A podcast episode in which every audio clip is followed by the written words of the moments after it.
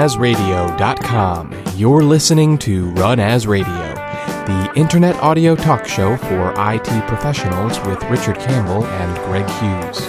This is Brandon Wen announcing show number 211 with guest Dana Epp, recorded Monday, April 4th, 2011.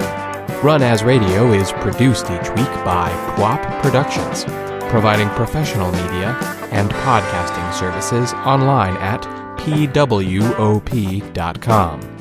You can follow the boys on Twitter at twitter.com slash runasradio.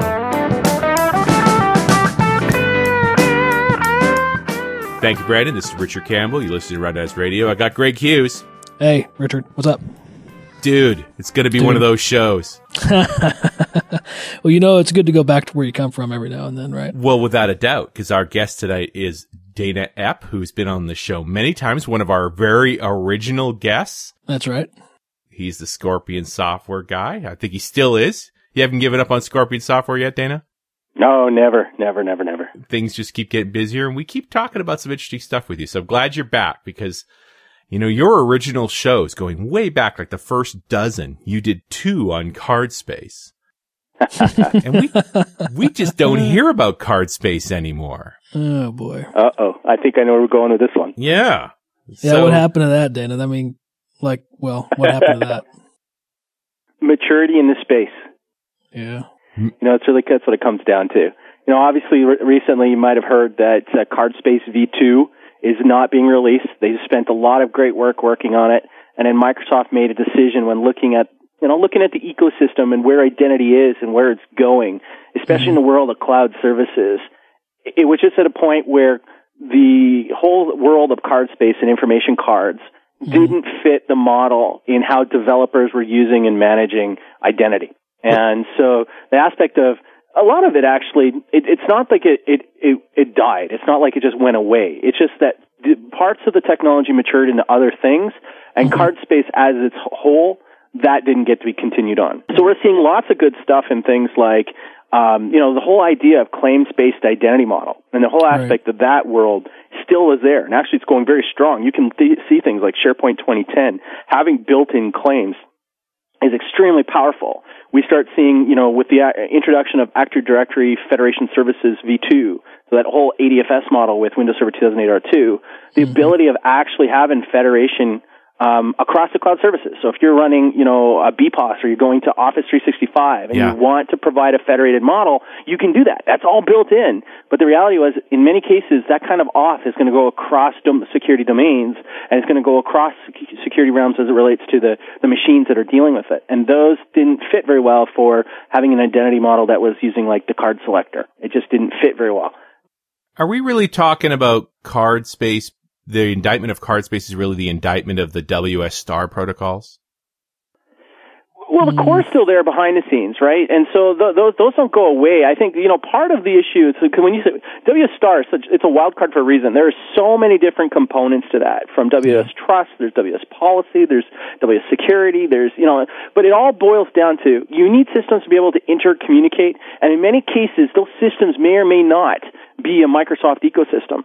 So the whole aspect is they have to find commonality to talk. And at the end, that's where things like SAML come into play, right? The security assertion markup language drives that whole world of identity when it relates to that. And the great thing is, is that is what's running behind the scenes in, um, in what we're seeing with ADFS, right? So it's be able to take a, take your claims inside of AD, convert them into something that a machine that doesn't speak AD can actually understand, and then decide based off of what they've trust and what they've mapped together uh, in those claims to determine how do we want to transpose that, and then use that in whatever system. So now you can build trust across the internet, have that identity managed. It doesn't matter if it's speaking on a Windows system or on an Apple system or on a Solaris system.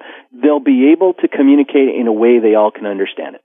So let's talk about maybe it'd be good to fill in people when we're talking about claims and trust and all of these terms. Can we hit on those really quick? And I, I, I've, I've found that when I explain this to people, I need to step back a lot. I spend all of my time. I spend probably sixty percent of my time in the SAML 2.0 world, right? And I think Yep. it might be good to do a quick primer on what we're talking about. So where would you want to start that? In on like the whole aspect of what is a claim, or you know, because it's funny is that there's lots of different ways of talking about uh, how it all works together, right? Right, and right. Um, when we talk about a claim, is not that this is you; it's that you are claiming that this attribute or this component is something that represents who you are. And a claim Right. could be anything. It could be an element or an attribute such as your username or your email address, or um, part of that claim could say, "I am a member of this group or this role at this organization." The reality of it, though, is it is just a claim. You're claiming that that's the case, but it's up to the other side to decide if it trusts that claim. Mhm.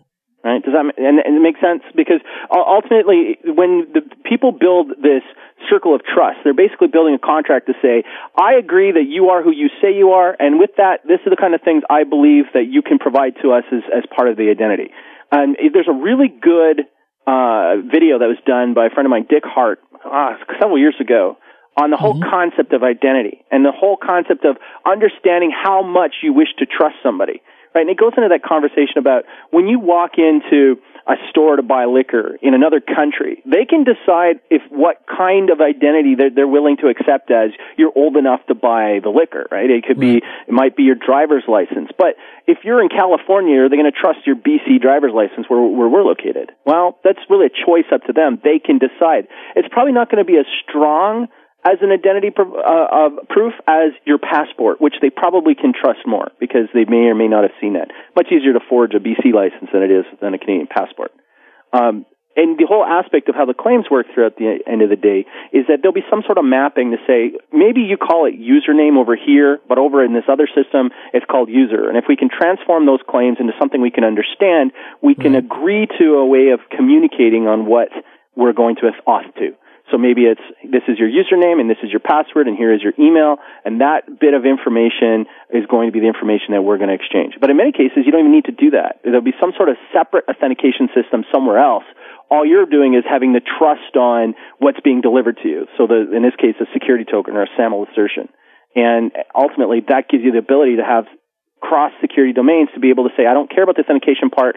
I just want to know that the people that are verifying your claims are a place that I believe in or I trust in. And that's how that works. It seems like it's safe to say that this info card or card space concept, while it may not have taken off and flown and, and really, really found its wings in terms of how it was packaged, that all of the underlying concepts are still there. Yes, yes, very much so. And it's funny because the whole aspect of claims is very, um, very well built into the underpinnings of everything that Microsoft is doing. So we see it with things like ADFS, but that's just the start. We're seeing the software that's being built on top of the Microsoft stack being able to take advantage of those claims. So now all of a sudden we get into very interesting scenarios. Like the fact that maybe we can't deal with this. So, so when we look at cloud services, let's just take a look at the aspect of hosted exchange.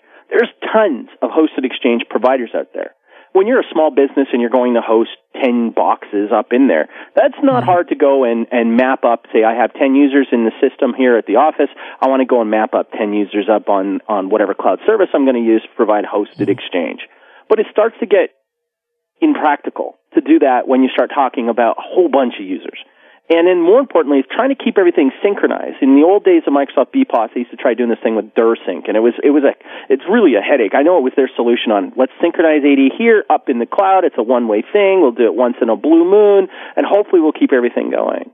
But the whole aspect now is they can say, well, instead, let's go the other way. Let's provide a level of federation here. Let's have it say when your account's logging in, if you've got federation set up, we will route that back to your infrastructure to prove your identity, to actually log into the local domain. Now all of a sudden management of passwords, of users and everything stays in the realm of security of where it was expected to be in the organization. And then what happens is, is that uh, Office 365, as an example, can trust that. And then ultimately, in the end, that means you're not having to manage multiple stores of information. You're not having to manage multiple accounts and password silos. And ultimately allows you to do more interesting things like use stronger authentication realms and, and, and components that are local to your own organization and still maintain a level of trust in the cloud. And we see that Windows Azure has that built in the underpinnings. Claims awareness is built inside of everything in there. The problem, just like card space, is it will only get adapted and used if it becomes something that is uh, easy to understand and utilize by developers. You know, exactly. it didn't matter that CardSpace was so powerful. If developers don't use it, it's not something that will be validated and approved and, and put into the world, and ultimately means it's going to die. And I think we had this problem with the WS Star specs in general is that they were just so difficult to implement that people didn't. They found other ways. Yep. Yep. And I want to jump back. You mentioned Dick Hardt sort of off the cuff here because it's funny. I just yep. got an email from Sxip. So Dick Hardt, and if you've never seen his OSCON 2005 presentation, it's one of the best presentations yeah, you'll ever see. It's only about yeah, 25 minutes. It's a Lawrence Lessig style presentation. It's epically good. Yeah, I think I think I can't remember. You should put a link in the show notes for it because it's it's really that good to watch. And I, I can't remember now. Was it like identity2.0.com or something? Yeah, that's like what he I, called I, it, and it very much mm-hmm. spoke to. I think the the things that Skip SXIP, which is a product going away, yeah. uh, as well. You know, not just card space going away, Sxip's going away as well, but they both seem to do the same thing. This concept of here are the attributes of my identity that I'm willing to share with you. Yep. And that's what Dick was talking about. It's what both these products do. And I don't see that I, I get that ClaimSpace is working and that SAML is fine and so forth, but this concept of users having a set of characteristics of their identity that they don't have to keep re-entering every time they visit another site or involve themselves in another app still doesn't have an, an answer. Yeah, well, and that's the thing. This this problem hasn't been solved yet, but I think it was it was summed up on a blog post. I can't remember who wrote it, but when when Microsoft announced that CardSpace 2 wasn't going to be released, someone had written and said the main core reason was it it wasn't a pain point strong enough. It wasn't solving one of the most the five most important things that needed to be dealt with in identity at mm-hmm. this time. And so mm-hmm. you know business decisions will always realm over anything else and ultimately that just meant that there wasn't a big enough pain that was being solved by it. But what's funny is it's not that the pain doesn't exist. This whole aspect of, you know, the, the identity selection was kind of interesting because it said, look, when you go to these type of locations that are maybe a, a, a higher trust, you're going to trust or provide a level of your identity that's over here where when you go and visit some bulletin board for, for Xbox or something, you'll probably have a different identity, you know, or you'll provide uh, something different. So you can have, which I guess in some cases can be really bad, but you could, you could have, you know, multiple identities, multiple personalities, so to speak on the internet, which you may or may not want to have. And so this gave you the ability to select that. It didn't matter. In Sxip, it was the ability to, you know, really cool plugin that would allow you to pre-fill in all of the forms as you would register and log in. Then you wouldn't have to worry about the whole aspect of password management. Right. Because you wouldn't have to remember it, right? Everything gets filled in and you can decide what information do I wish to share with that organization. So if they had, it's a Yahoo form to fill in to set up a new account or you're hooking into uh, Google Reader or, you know, they had ability to have these templates to pre-fill it in.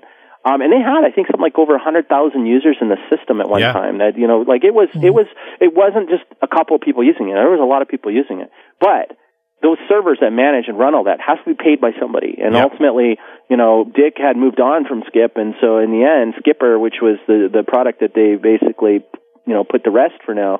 Um, that's just going by the wayside. Now, you know what's funny is I think someone might pick it up. You know, Dick comes from a really strong world of open source, and, and you know he just doesn't do things for for fun. There's got to be a good business reason, and yes. he's got to see that there's value. But if that comes and the right people step up, I don't think he wouldn't look at that. Right? There just has to be a good value. Well, right now, there's not a business value to do it. Yeah, that was his announcement. Was basically, I'm willing to put this thing out in open source, but only if there's a committed group of people around it. I do not want to abandon it to open yeah. source.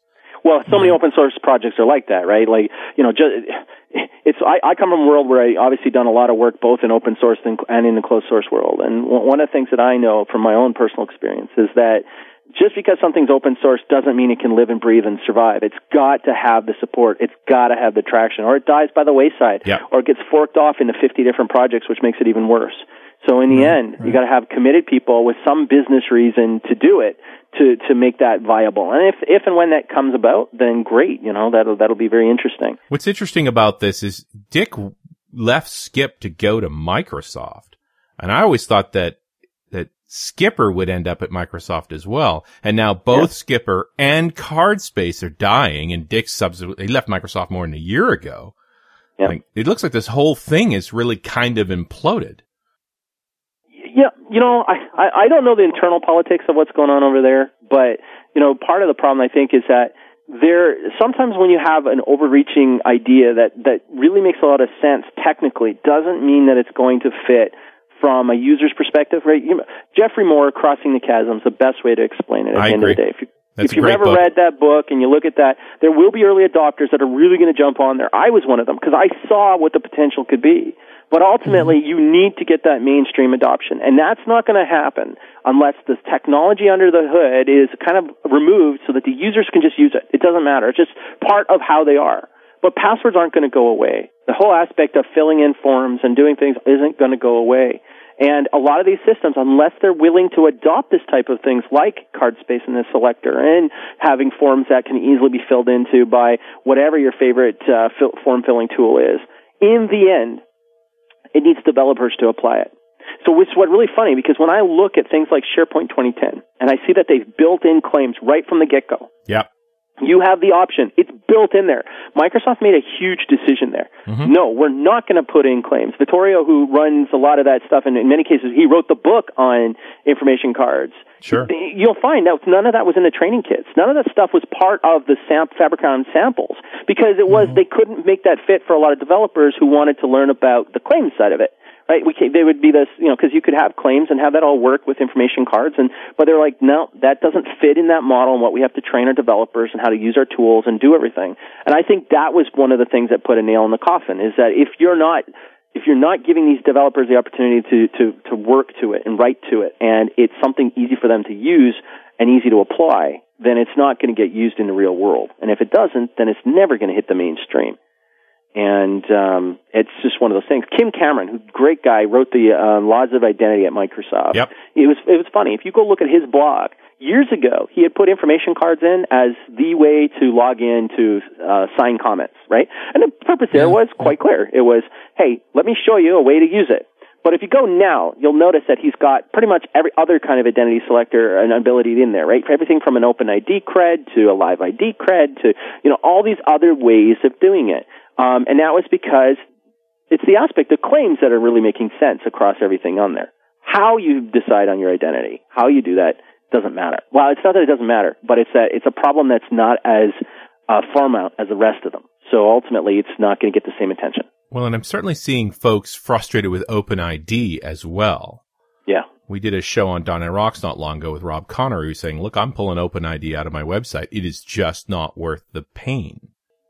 Right. Well, part of the problem that goes with that is there's two sides of this that, that I, I think have been a problem, and I blogged about this years ago, is I love the concept of OpenID. And actually, it's funny because people like Dick were, were instrumental in trying to design where that spec was going. But the, mm-hmm. at the end, OpenID had the same failing as CardSpace did in that you have to get the adoption. Not in the use of it from one side, it's about the consuming of it on the other. Right. Everybody was willing to be an identity provider. Google and Microsoft with Live and every other player in the mm-hmm. world had an ability. Yahoo has it. Yep. And, you know, so mm-hmm. everyone has the ability that you can have an OpenID provider over here. But rarely would it go the other way and say, I'm willing to consume an OpenID from somewhere else. Right. Right. And it's the that was the problem because everyone wants the ownership of The the identity. identity. And I, I, that's probably not the right wording because as the ownership can, you can argue who owns it. But it's the aspect of I own the, the, the, the, the silo of information of who is this person. I am a Google user. I am a Yahoo user, Right. right? Right. And so it made it difficult to work across these systems because really you want one identity that works across all these different locations that they all can believe and trust, the circle of trust that makes sense. But inherently, these companies just don't trust each other. Microsoft and Google will never be at the same table in a level of trust when they're trying to compete for the same audience. It's just no, it won't happen. Um, and the reality is, is that they both should be able to consume and be the provider. It Yes. just, really, there's no reason why they can't. Um, and what's funny is we do see that they found a way to handle that behind the scenes, not on your standard Gmail account and not on your Hotmail account. But if you actually look at Google for Business and you take a look at Office 365, both of them support SAML. Interesting. Both of them support Yeah. Federation and this whole aspect Yep. of providing identity claims across different ways. So, so that's where they see that. But what's interesting is that's a B2B transaction. Yeah. That's not going to be consumer that's accessing his Gmail or Hotmail account, at least not today. They're just, it, it, they haven't found a way to really make that work in the user space. And that's where CardSpace could have worked. The user space seems to be winning out with Facebook and Twitter. Well, that's another thing. Like you look at OAuth and all these other aspects. You Yes. have Twitter and Facebook. But here's the thing. This is the one thing that drives me nuts. Facebook is the identity, uh, basically the identity provider for so many places now because Yeah. it's just it's one out. You you know, there's way more logins and access points in, that are being done in Facebook than in many other sites in there. But it ticks me off that I can't go the other way. I can't provide my identity selector from somewhere else or provide my my claims from uh, my li- maybe I want to log into Facebook with my live ID. Yeah, you can't do that. You can't do that. But what, and they won't open that up because I've asked about that. I said, you know what? How about just having a SAML assertion? Because if you can do it that way, or you know how you can consume in Facebook all of your um, Twitter feeds by Yep. using the OAuth, right? That that's workable, right?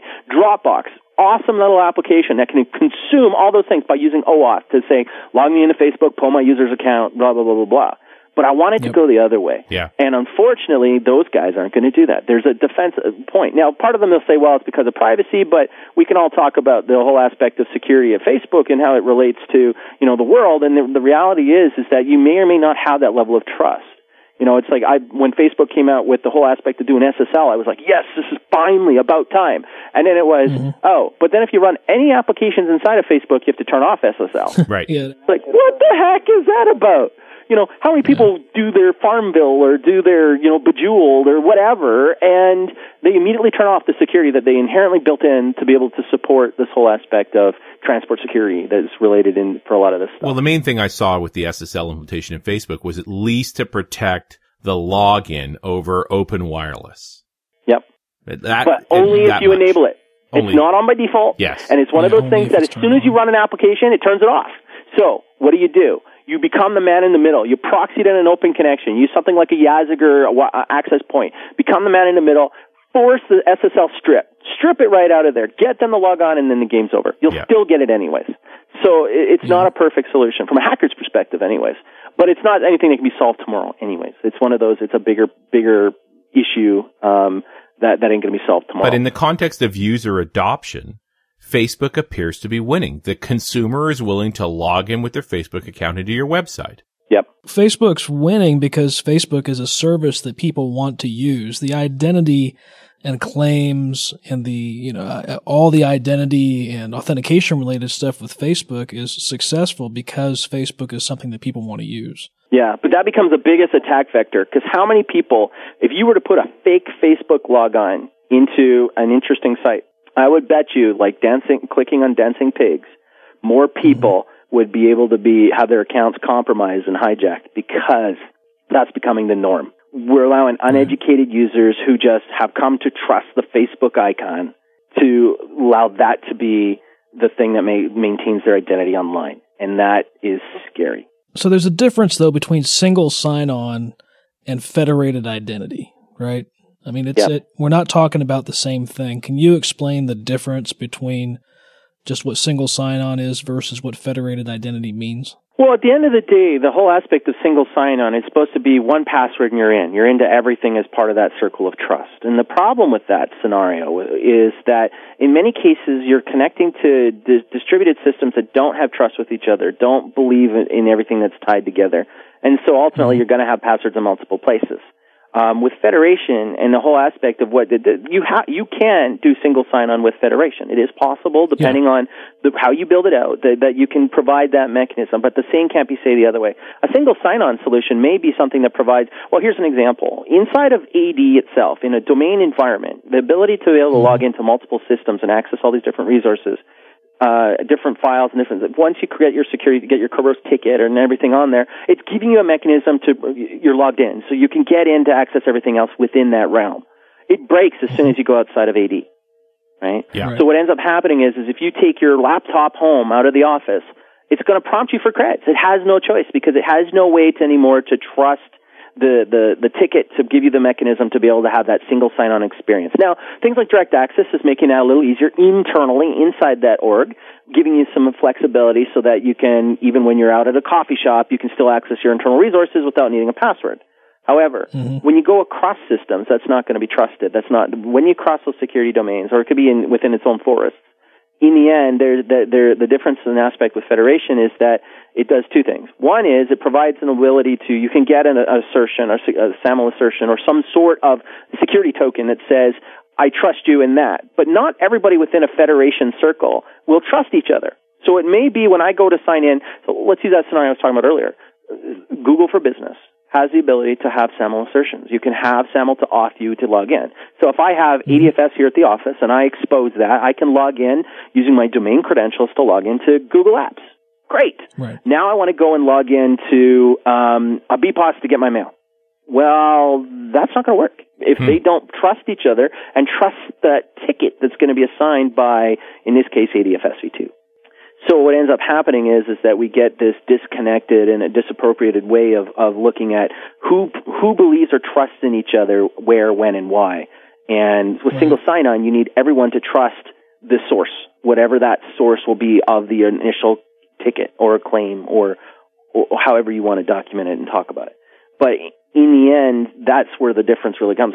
great federated identity designed properly would give you a, a, a lot of access to a lot of places but it has to have somebody else that speaks federated uh, identity as well, speaks SAML, and there's multiple versions of it, so there's lots of different ways of handling it, and um, that means that it may or may not work across, and it works across trust boundaries too.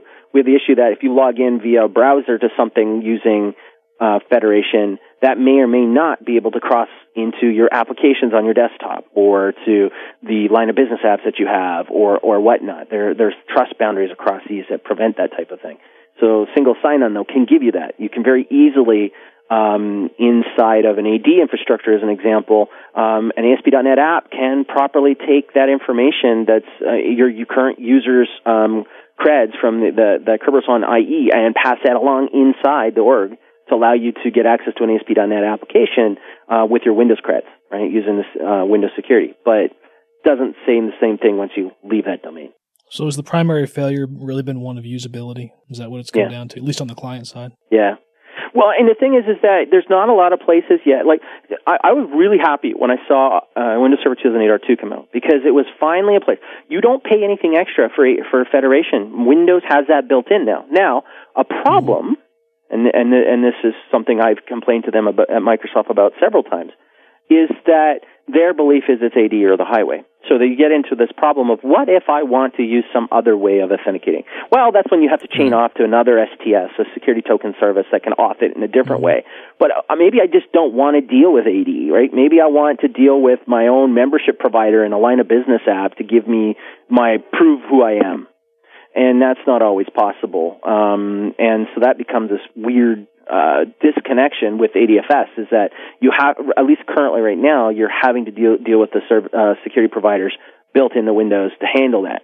Um, but there are tons of other um, STSs out there, third-party ones, that will give mm-hmm. you the mm-hmm. ability of doing it across, you know, Unix environments and and and uh, Novell sure. environments, and you know all those other type of systems that are that are out there. Yeah, there's a number number of companies that have certainly staked their their claim and have actually done pretty well and are continuing to do pretty well yep. in this federated identity space. In the enterprise. And that's the critical part.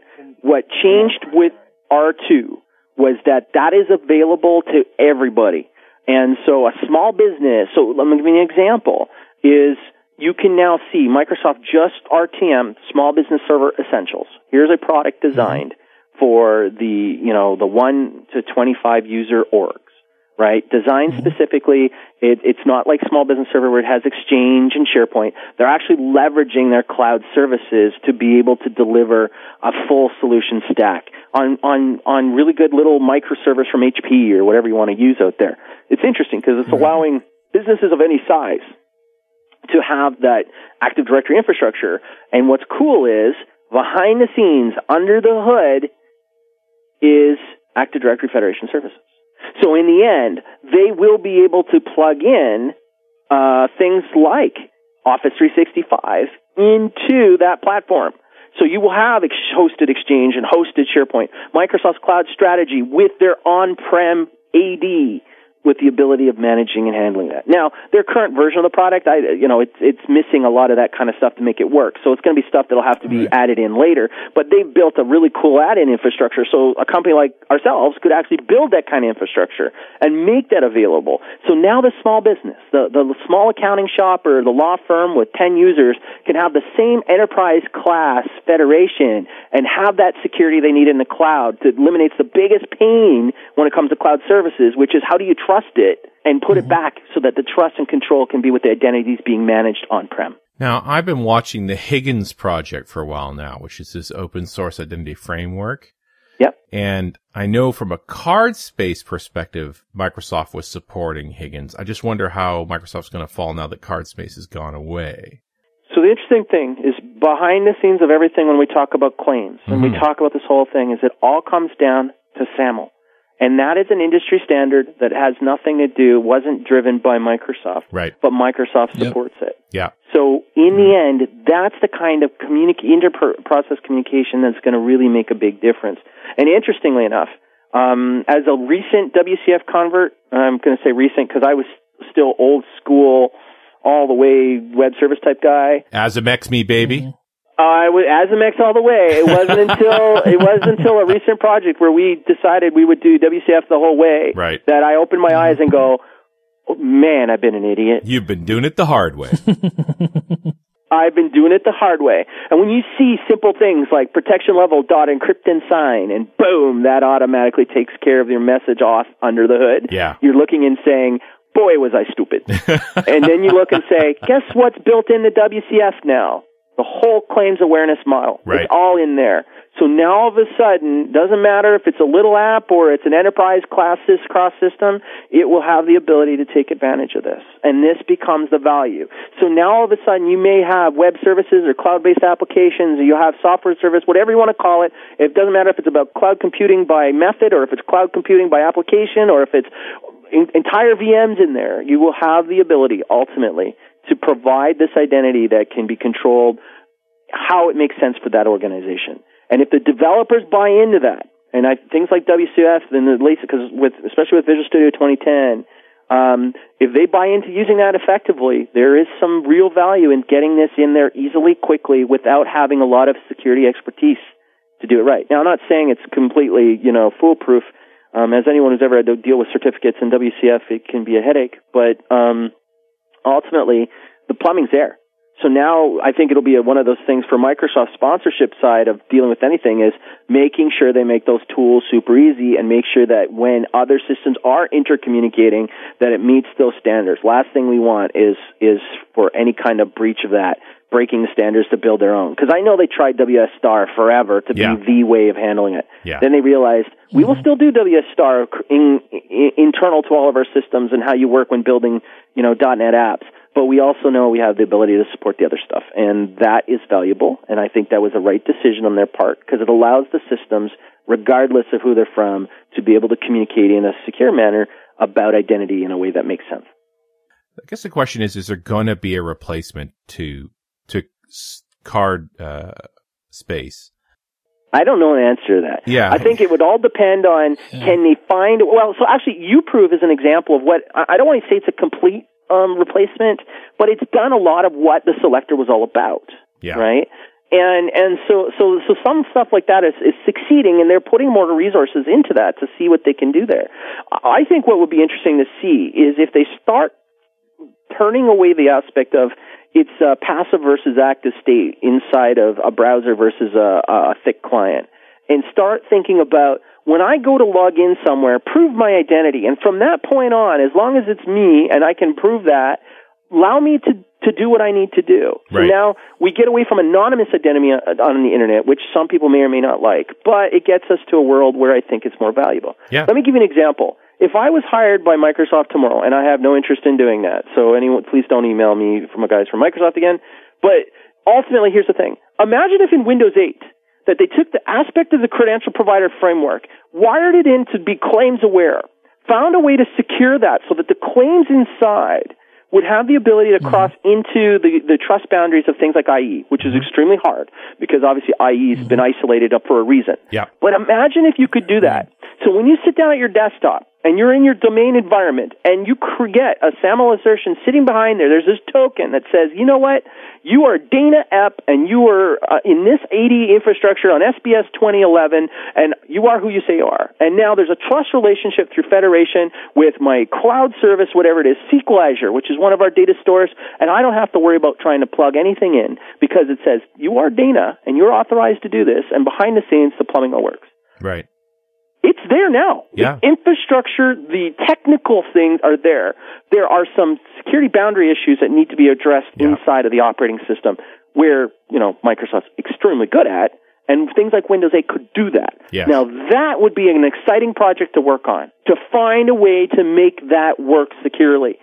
And if they did that, no matter if it is domain joined or if it's standalone, as long as they have some way of providing what is your level of proof, maybe it's a live ID, Yeah. maybe it's it's maybe it's a Google identity, whatever it could be. As long as there's some way of saying this is your uh, um, your security token, this is what it is, and now these places trust this token, and they trust that, that STS, so ultimately we have the level of trust we need, we can do what we need to do, and then guess what happens? Immediately, all the whole aspects of passwords and everything else go away, which is the bane of the existence, and it's not going to go away tomorrow.